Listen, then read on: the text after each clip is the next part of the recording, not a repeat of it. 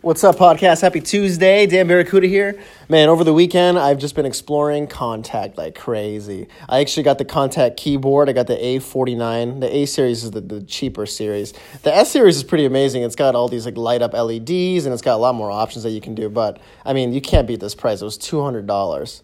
I've been selling a lot of old stuff while purchasing new stuff. So I've been kind of balancing out my finances when, uh, with all this uh, home studio em- enhancing uh, so I sold my, uh, I'm selling, currently selling my MX49. I'm going to sell it for like 380, 350 bucks. And I bought this keyboard for 200 bucks. It's awesome. It says Komplete. It says contact right on it. You know, works perfectly with the program. I've been exploring all the different libraries. Well, not all of them, but shit ton of them. Taking my time with it because it's extremely overwhelming.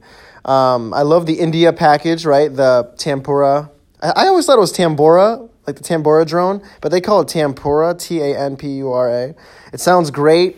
Sitar sounds great, and there's uh, the, the tabla sounds nice, and their ensemble presets sound great. You could just like slap it on, like you heard yesterday from Reflection. Uh, the, my tool cover. I just kind of slapped on whatever they had. I just hit play, right? And I just changed the tempo and the key to B. Um, what else? The, the Giant. It's called the Giant. It's a keyboard. It's got two modes. It's got a very like film score cinematic mode with like wicked dark sounds, and then it's got the piano solo mode, and it's it's got a beautiful sound. It's not like um, the, the what are the other ones like um, the Gentleman or the Grandeur. And there's another one I'm missing. I can't. Oh, yeah, uh, I can't remember what it is. Anyways, that's like very concert piano, very beautiful sounds, but the Giant is a little darker, kind of like Nine Inch Nailsy, and you can really mess with the timbre. You can do so much with it and save your presets, and man, it, it's it's such a blast to explore. And it's got I got Scarbee bass. I haven't messed too around messed around too much with that. I'm also exploring Guitar Rig Five, which is really interesting. It's kind of like I don't know if you ever use Guitarport. I used to use Guitar Port back in high school. Um, it's just like an amp simulator, but it's got so many different types of cab. You can control where the mic is in the room. You can control what you could swap out the cabs, add like over 50 or 100 effects. It's like having an effects pedal. It's having like unlimited effects pedals. It's nuts. And you can add compression, equalizer, change out the head, and there's a bunch of presets. You can have like a master puppets type thing. Um, I haven't explored that much with it, um, but I'm trying to get good bass sounds. I'm trying to find a way so I can make bass um, so, so trying to make a way, trying to find a way so that I won't need a bass amp to record bass. I just want to be able to go direct, maybe use a preamp, and maybe use guitar guitar rig uh, five, and really carve out an awesome bass sound. And I'm gonna spend some time doing that this week.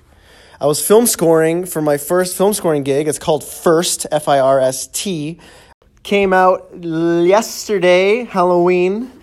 Um, so go check it out, man. So I, I did the score for that. I did like the sound effects, right? And I used Kinetic Metal. Kinetic Metal comes with that second level of Komplete, the six hundred dollar version.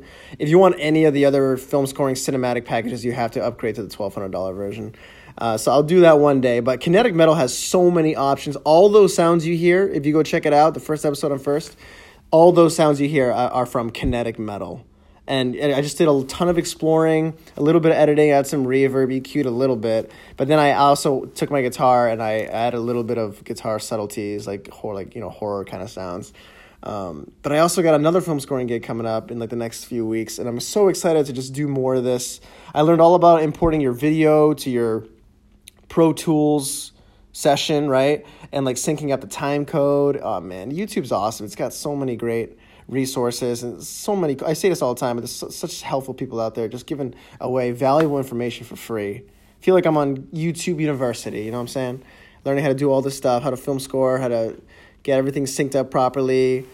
And my dad was getting rid of his, his old monitor and he gave it to me it's a super widescreen monitor. I'm going to post a picture of it on instagram but um, so check that out, and it just sounds so. It just it looks so much more professional. I got my Pro Tools tracks and the mixer board up on the monitor, and I can upload like Kontakt into my laptop screen, and everything is just so much bigger, and it just it feels ever. This, the flow is a lot smoother.